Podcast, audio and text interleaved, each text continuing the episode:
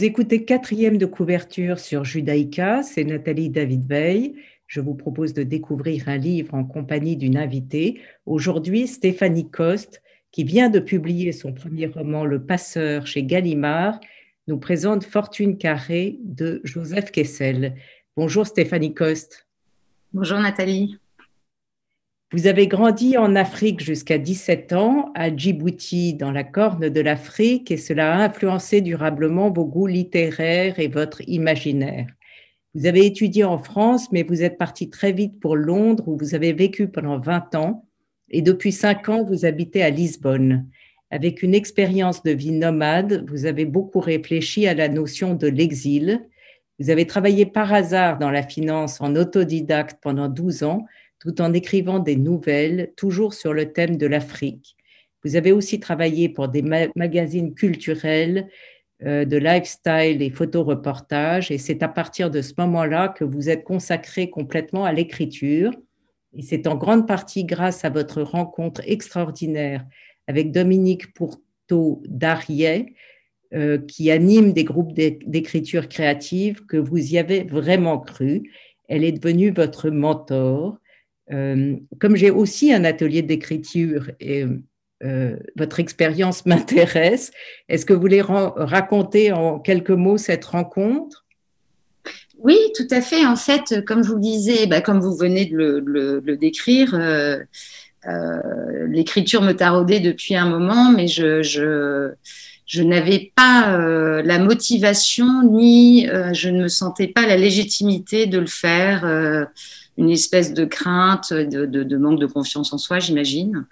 Et c'est grâce à une amie que j'ai eu donc l'occasion qui m'a qui m'a parlé de Dominique euh, Pourto d'Arié dont vous venez parler, qui m'a dit mais pourquoi tu ne te lances pas en participant à, à, son atelier qui est pas du tout une contrainte, qui est pas du tout scolaire, qui est plutôt justement pour mettre le pied à l'étrier à des écrivains en herbe et les accompagner dans leurs projets et, euh, et éventuellement euh, de donner un, des avis, un conseil, mais que sans, sans que ça, ça, ça, ça, ça porte euh, aucune conséquence, j'allais dire.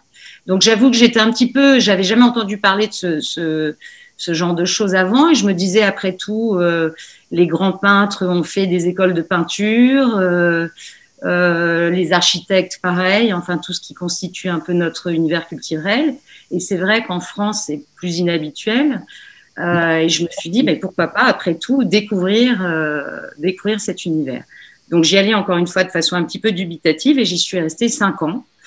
Et c'est donc là que j'ai rencontré Dominique et c'est grâce c'est grâce à cela, j'avoue, que j'ai vraiment cru en mon projet, que je, je, je, me suis donné en plus un, un comment dire un devoir euh, euh, amical et aussi euh, intellectuel d'aller de, mener euh, jusqu'au bout mon projet pour ne pour ne pas décevoir aussi euh, donc Dominique et ce groupe dans lequel dans lequel j'étais.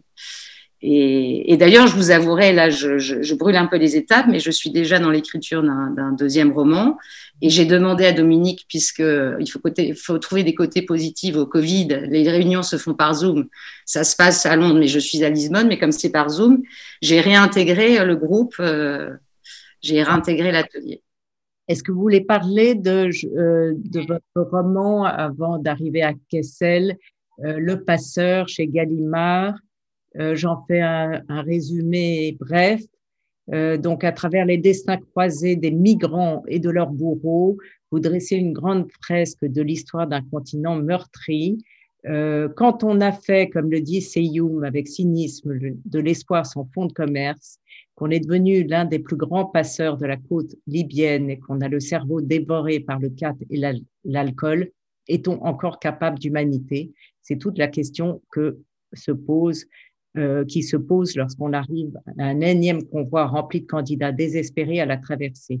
Avec ce convoi particulier remonte soudain tout le passé de votre héros, sa famille détruite par la dictature en Érythrée, l'embrigadement forcé dans le camp de Sawa, les scènes de torture, la fuite, l'emprisonnement, son amour perdu. Qu'est-ce qui vous a poussé à écrire un roman aussi sombre?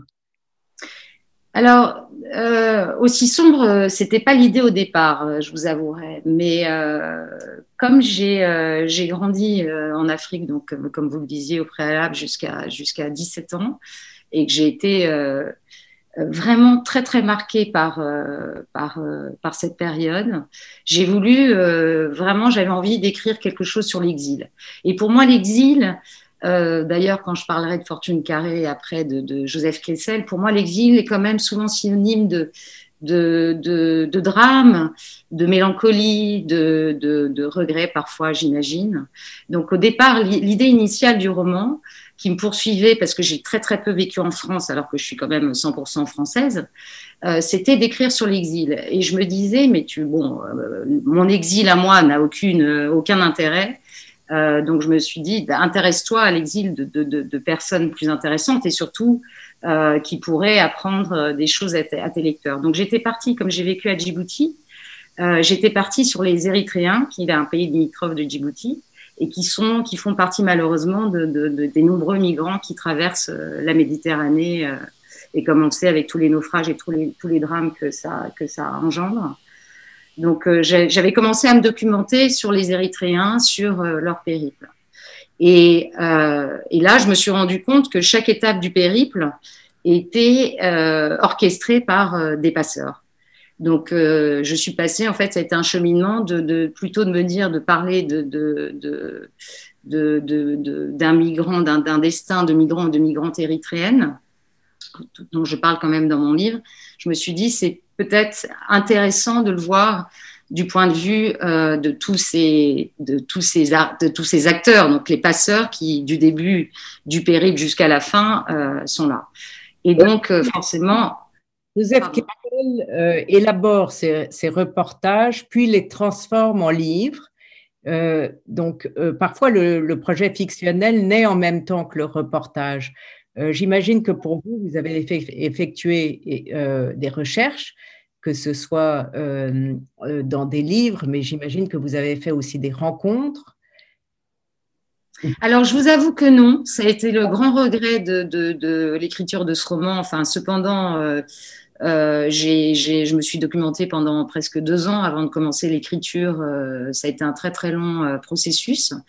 Et j'avais, j'avais eu l'opportunité, euh, grâce à des amis journalistes, d'aller dans la jungle euh, de Calais pour rencontrer des, migrants érythréens qui avaient réussi à faire tout le périple de l'Érythrée à, à, Calais. Donc, sachant que la traversée, pour moi, n'est qu'une infime partie. On ne connaît que finalement la traversée de la Méditerranée, mais ce qui vivent avant est quasiment pire. Et, euh, bref, et donc j'avais eu cette opportunité de d'aller de, euh, euh, rencontrer à la rencontre de migrants érythréens. Et puis c'est au moment où a été décidé de démanteler euh, le camp. Euh, donc, non, je n'ai pas eu l'opportunité, j'avoue, de, faire des vraies rencontres. En revanche, euh, j'ai visionné des milliards de témoignages, euh, j'ai lu des, des centaines d'articles, euh, mais euh, non. Et puis en plus, quand j'habitais à Djibouti, puisque Djibouti, comme je vous le disais, est un pays limitrophe de, de, de l'Érythrée, c'était au moment de la guerre avec d'indépendance avec l'Éthiopie. Et malheureusement, on n'a pas pu. Enfin, je, je je connais très bien ce pays parce que comme il est limitrophe d'un pays où j'ai vécu pendant beaucoup d'années, bah, les, paysages se ressemblaient, les ambiances, etc. Mais je, n'ai pas pu non plus aller en Érythrée. Alors, vous avez choisi Joseph Kessel, Fortune carrée. Pourquoi ce livre-là en particulier de Joseph Kessel?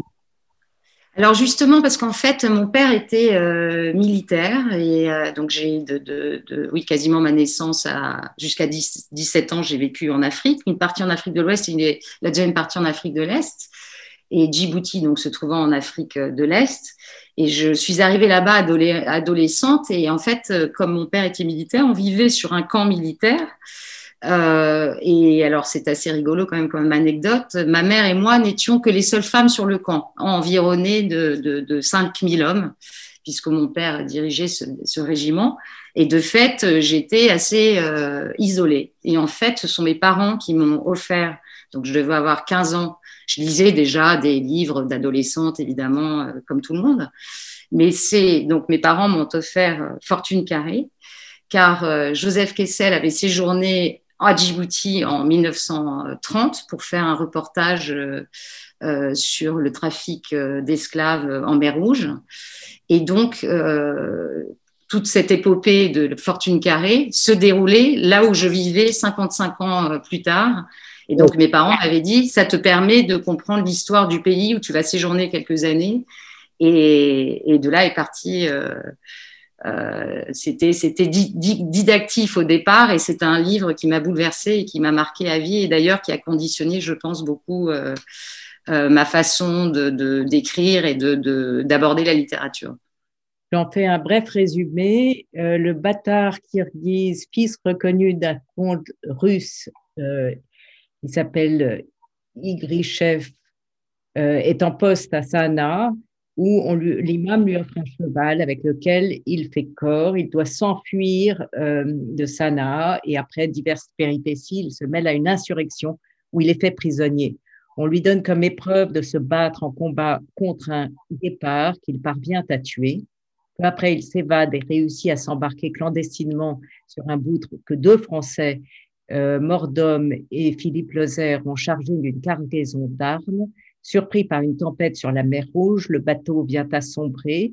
Enfin, il est prêt de sombrer, mais atteint les rivages d'une île inhospitalière où les naufragés sont attaqués par des pirates qu'ils parviennent à fuir. C'est effectivement plein d'aventures, de péripéties. Euh, euh, et ce qui, m'a euh, tout à fait intéressé en lumière de votre livre Les Passeurs, Stéphanie Coste, c'est ce héros euh, qui est qui peut décimer une armée avec une poignée d'hommes, qui combat euh, des guépards à main. Et on, trouve cette volonté de vivre et la volonté, je dirais, de vivre malgré tout, malgré toutes les horreurs, malgré tout. Dans votre livre, votre héros est rongé euh, par la violence qu'il subit, la violence qu'il qu'il inflige.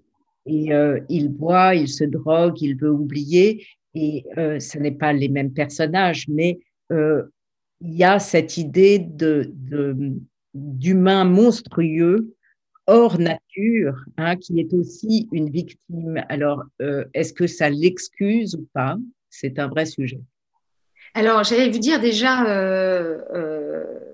avant de répondre à votre question, ce qui m'a un petit peu interpellée et un petit peu submergée, j'allais vous dire, c'est que, et pour être honnête avec vous, c'est donc, j'ai lu Fortune Carrée, donc j'avais 15-16 ans, hein, je pense pas plus, et je ne l'ai jamais relu. Parce que ce, livre m'a fascinée, a, encore une fois m'a amené à lire euh, d'autres auteurs dans la même veine. Mais je l'ai relu récemment, évidemment, sachant que j'allais euh, euh, parler avec vous et je me devais de le relire quand même pour bien me souvenir de tous les événements. Et ce qui m'a frappé, euh, c'est effectivement, alors, je n'ai aucune prétention évidemment par rapport à, Joseph Kessel, qui est mon maître absolu, mais j'ai été étonnée d'avoir ressorti en fait quelques thèmes qu'il abordait donc dans ce roman en particulier et qui me touchaient déjà à l'époque. Et donc, je, pour moi, il n'y a pas d'excuse parce que dans, dans, dans, Fortune Carrée, ce héros. Euh, pas vous accuser de plagiat réellement, mais il, y, a. Ah, pas du tout. Oui, oui. Ah, non, parce qu'en plus, je n'ai pas du tout la même, euh, le même talent et la même plume. Mais en effet, j'ai été étonnée euh, parce que je vous cache pas que oui, j'ai quand même, euh, je suis loin, très très loin de mes 15 ans.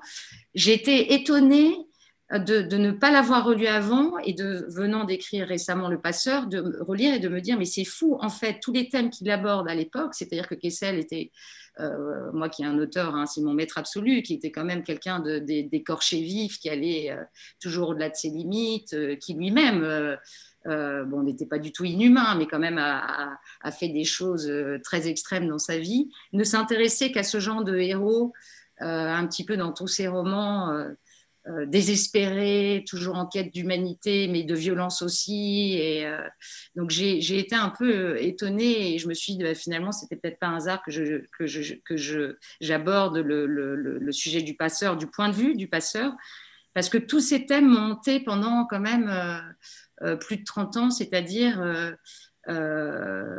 l'exil, dont on parlait au départ, qu'est-ce qui mène à l'exil et qu'est-ce qui fait euh, qu'on qu'on soit obligé de, survivre aussi? Quels sont les Est-ce qu'on est conditionné par nos expériences de vie? Est-ce que ça peut euh, expliquer qu'on se déshumanise parce que si on, reste humain, eh ben on, on s'en sort pas? Ce sont vraiment les thèmes que j'ai voulu aborder avec le passeur, tout en me disant ce n'est pas une fatalité non plus systématique, j'imagine, et on ne peut pas je ne cherche pas à l'excuser, je veux simplement qu'on essaye de le comprendre. Parce que voilà. On va écouter votre euh, premier choix musical qui est euh, You Can't Always Get What You Want des Rolling Stones.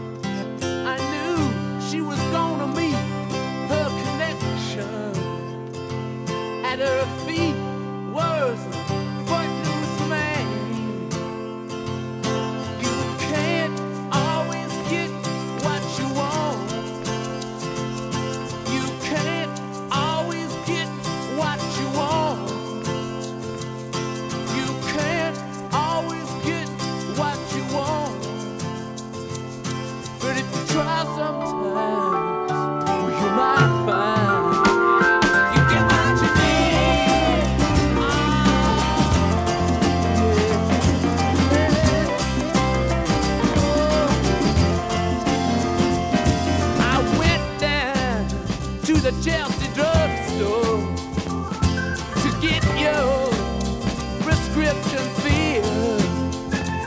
I was standing in line with Mr. Jimmy.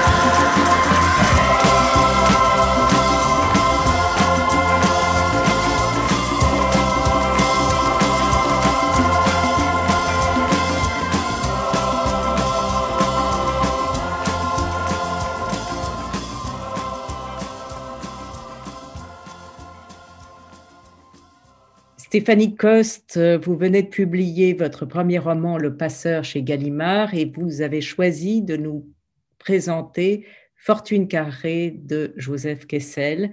Alors on ne présente plus Joseph Kessel, mais quand même, euh, il est né en Argentine de parents juifs russes avant d'aller en Oural. Puis en France, il devient grand résistant, grand reporter, écrivain, et son œuvre romanesque se nourrit de l'aventure humaine dans laquelle il s'immerge à la recherche d'hommes exceptionnels. Euh, et vous avez choisi dans l'immense œuvre de Joseph Kessel, Fortune carrée, écrit en 1932. Euh, vous disiez que vous l'aviez lu quand vous aviez 15 ans, que ça vous avait beaucoup influencé. Euh, est-ce que ce sont les personnages ou la figure de l'aventurier ou l'aventure, le voyage, l'atmosphère qu'il décrit incroyablement bien en le relisant, qu'est-ce qui vous a marqué?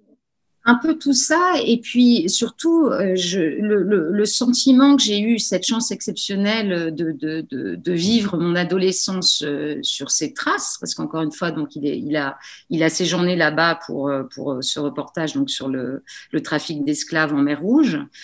Et donc je me disais, ce qui est incroyable en le relisant, c'est que lui, il a écrit dans les années euh, donc 1930 euh, et moi j'y étais dans les années 80. Euh, rien n'avait changé parce qu'après j'y suis retournée dans les années 2000 et là tout avait changé. Les Américains sont arrivés, le, tourisme, etc.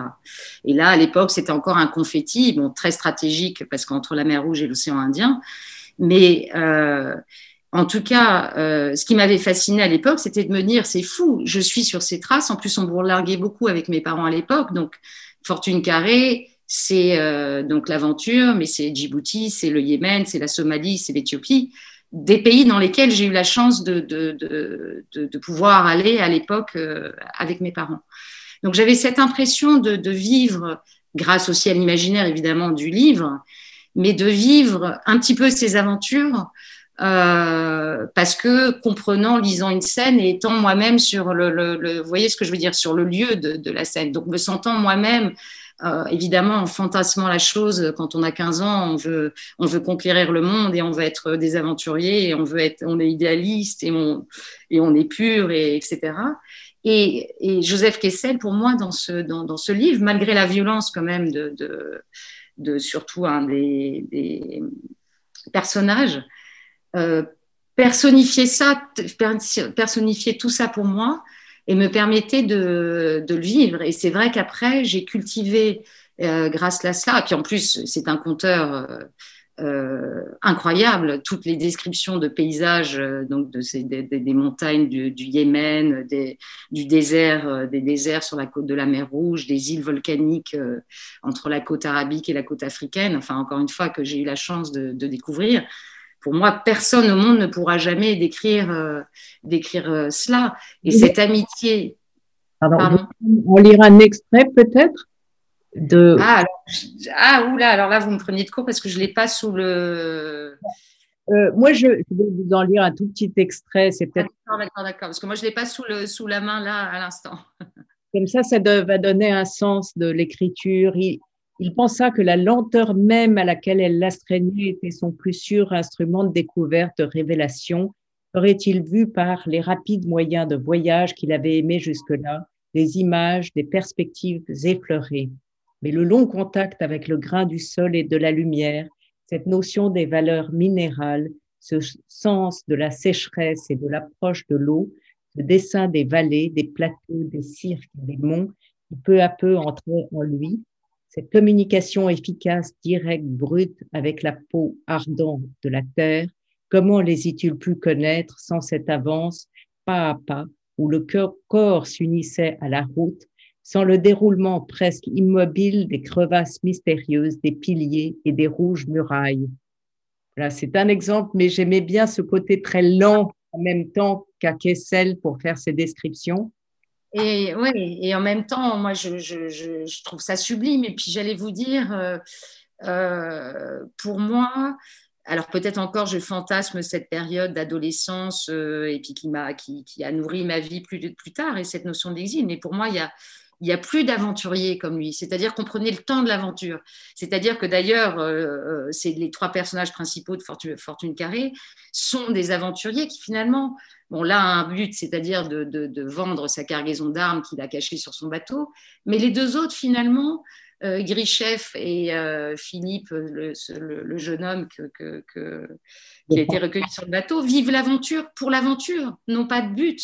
Moi, j'aimais cette notion aussi de dire, justement, et comme vous dites, cette lenteur aussi, parfois du style dans les descriptions, parce qu'ils ne vivent que pour ça, pour découvrir un, paysage, il n'y a pas de but, il n'y a pas de, Alors, je vais avoir un discours un petit peu réac, mais maintenant, je trouve que le, le voyage et l'aventure telle qu'on la conçoit, c'est programmé de A à Z. Là, ce que je trouve magnifique dans ce roman, c'est que justement, non, on va de A, mais on ne sait pas où est Z. Et c'est tout ce périple qui nous mène euh, à travers toutes ces descriptions et puis ces, et puis ces événements, et, mais sans but, euh, sans autre but vraiment précis que, que l'aventure, que l'amitié virile, que le sens de la loyauté, que le sens de l'honneur, et prendre le temps de toutes ces, euh, de prendre le temps de tout cela sans arriver à un but forcément ultime.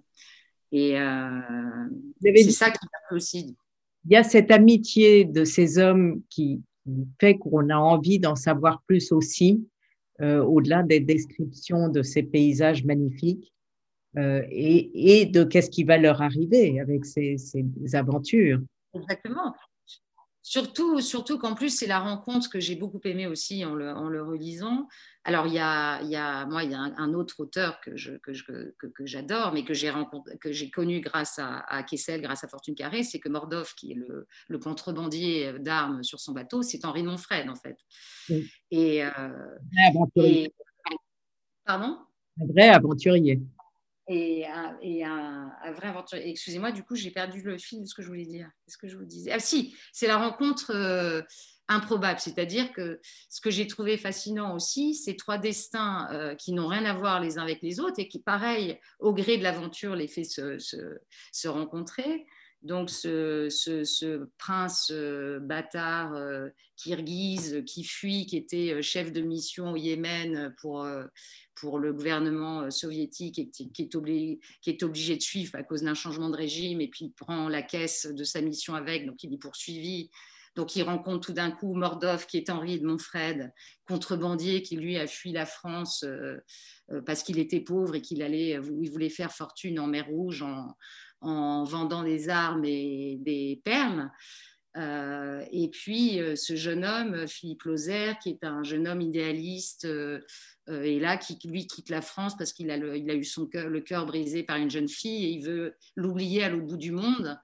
Et il part en Abyssinie et c'est là où il va rencontrer Mordov, donc alias Henri Monfred. Donc ça aussi, je trouve ça magnifique, cette rencontre de personnages qui n'ont rien à voir les uns avec les autres, et finalement Kessel arrive à en faire quelque chose de, bah si, de complètement probable, et, qui, cette amitié, euh, où ils sont tous les trois tellement différents les uns des autres, va les nourrir et va les faire se connaître euh, mieux, mieux eux-mêmes. Et ça aussi, je trouve que c'était, alors je vous dis, et en, et le relisant 35 euh, ans plus tard, honnêtement, euh, j'ai eu la même. Euh, je me suis dit, waouh, c'est quand même cette puissance de pouvoir euh, susciter avec sobriété, en dehors de toutes ces descriptions magnifiques de paysages dont on parlait avant, de pouvoir susciter une émotion par rapport à une amitié comme ça, virile, un peu sèche quand même, hein, parce qu'on n'est pas dans le, dans le, on s'épanche pas dans les, dans, dans, justement dans les sentiments et les déclarations d'amour, mais en peu de mots, par certains gestes, l'un vis-à-vis de l'autre, la loyauté, le, à la vie, à la mort, quoi qu'il se passe, quelles que soient nos, aventures, on sera là l'un pour l'autre. Ça, continue à me transporter, euh, je vous dis, 35 ans plus tard. Et c'est ce qui fait aussi la beauté des, romans de, de Kessel, en l'occurrence. On va écouter votre deuxième choix musical, Je vais être un homme heureux, de William Scheller.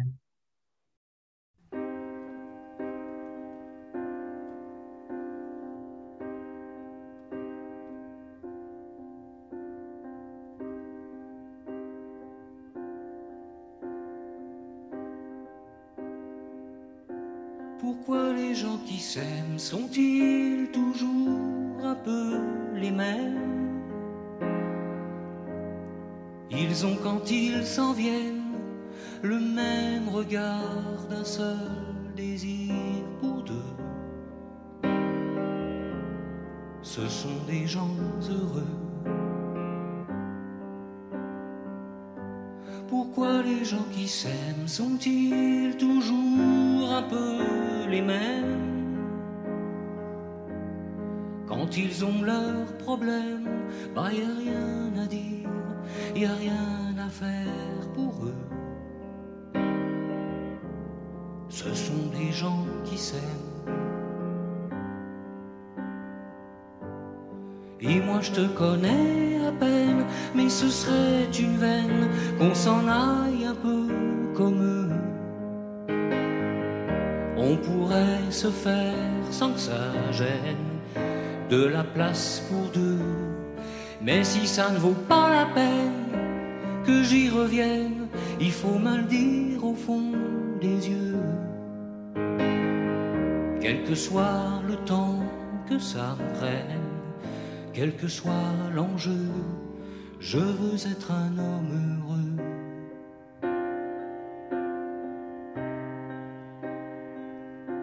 Pourquoi les gens qui s'aiment sont-ils toujours un peu rebelles?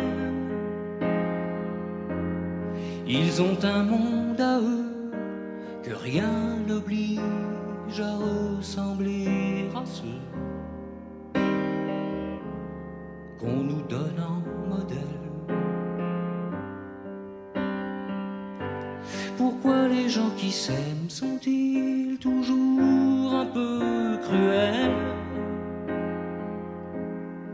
Quand ils vous parlent d'eux, il y a quelque chose qui vous éloigne un peu.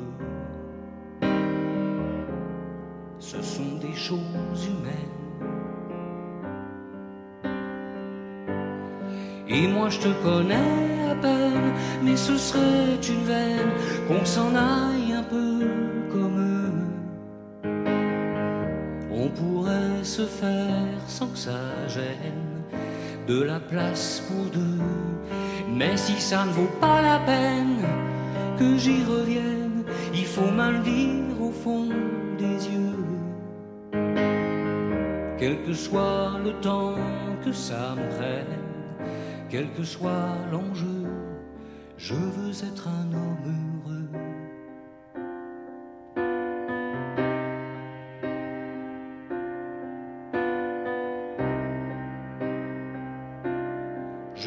Être un homme heureux.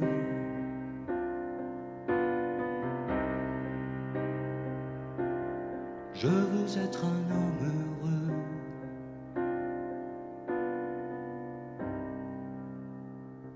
Stéphanie Coste, vous nous parlez de Joseph Kessel, Fortune carrée. Euh, c'est aussi l'idée de la destinée. Vous parliez d'aventure, on ne sait pas où on va, mais avec le, titre qui est euh, La voile qui ne sert qu'à fuir la tempête droit devant soi. Il y a, cette idée de on est droit devant soi, mais on ne sait pas où on va.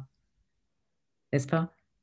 Dans oui, ce... tout à fait. Je trouve que justement la métaphore est, très belle et, c'est exactement euh, là où on voulait venir, euh, là où on voulait venir Kessel. Et aussi, je vous dis après, moi qui a nourri un petit peu mon paysage euh, littéraire, d'ailleurs même jusqu'à aujourd'hui, parce qu'ensuite j'ai bon, dévoré tout Kessel. Et après Hemingway, Hemingway que, qui est, qui, que j'ai choisi pour l'exergue de, de, de, mon roman.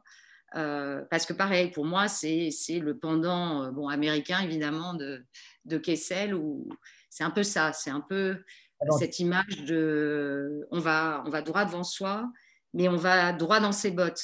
Alors, je sais que ce sont des valeurs, encore une fois, assez désuètes, mais euh, euh, moi, encore une fois, qui anime, euh, ou comme Romain Gary aussi, qui est un autre, pour moi, un autre exemple d'auteur. Encore une fois, c'est pas tout jeune, hein, tout ça, mais, mais qui défendent toujours cette idée de, destin un petit peu exceptionnel. on va tout droit, mais aucun regret, et on y va. Euh, sans trop se poser de questions, sans, sans, trop de compromis, sans trop de... Vous voyez, toujours ce... Alors je vous dis, j'ai été sans doute très conditionnée par mon, par l'environnement dans lequel j'ai vécu, puisqu'il était exclusivement masculin. mais j'ai j'adhère, enfin, encore une fois, j'adhère à cette, à cette philosophie de pas trop de compromis, pas trop de. Et puis oui, puis cette image, comme vous dites, de cette fortune carrée, je trouve que c'est magnifique comme terme, fortune carrée, parce que pour moi, effectivement, ça a un sens à double, à double tranchant. Si vous deviez choisir un livre de Romain Gary, ça serait lequel?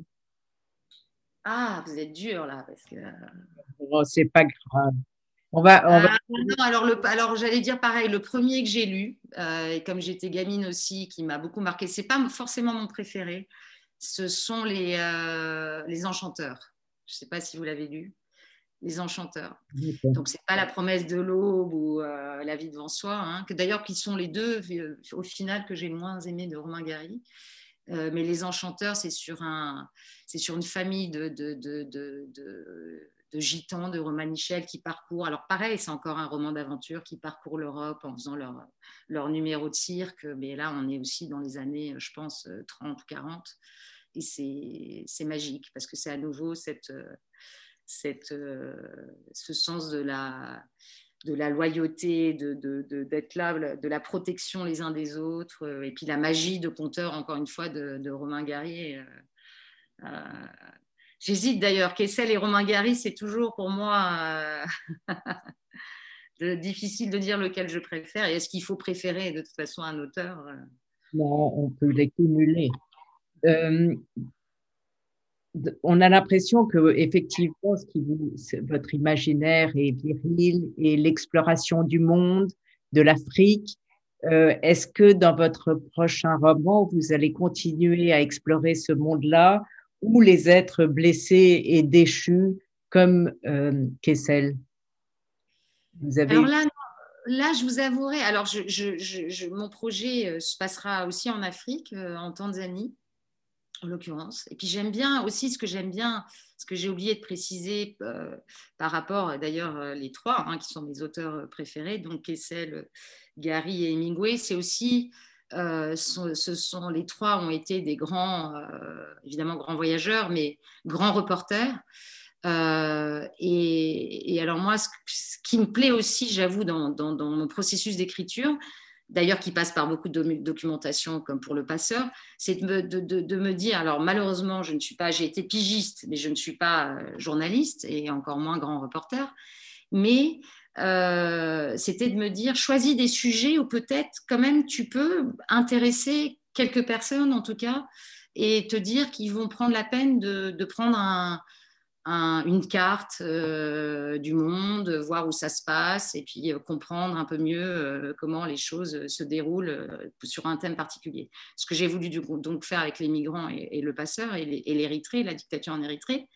Et, donc voilà, donc là je suis animée un petit peu de la même envie de, bah, traiter d'un autre sujet d'actualité, mais qui va être beaucoup moins sombre parce que le, passeur m'a beaucoup euh, mhm. miné tout de même, j'avoue. Ça, a été ça a été assez lourd d'écrire ce livre.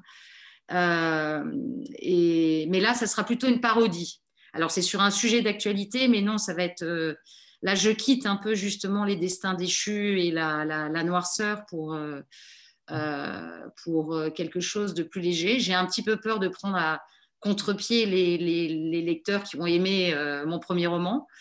Mais pour moi, c'est j'ai besoin de plus de tout en, je vous dis, continuant à parce que je trouve le sujet. Enfin, je ne sais pas si je peux en parler d'ailleurs très rapidement, mais ah en fait, c'est sur. Alors là, c'est sur l'hégémonie économique de la Chine en Afrique.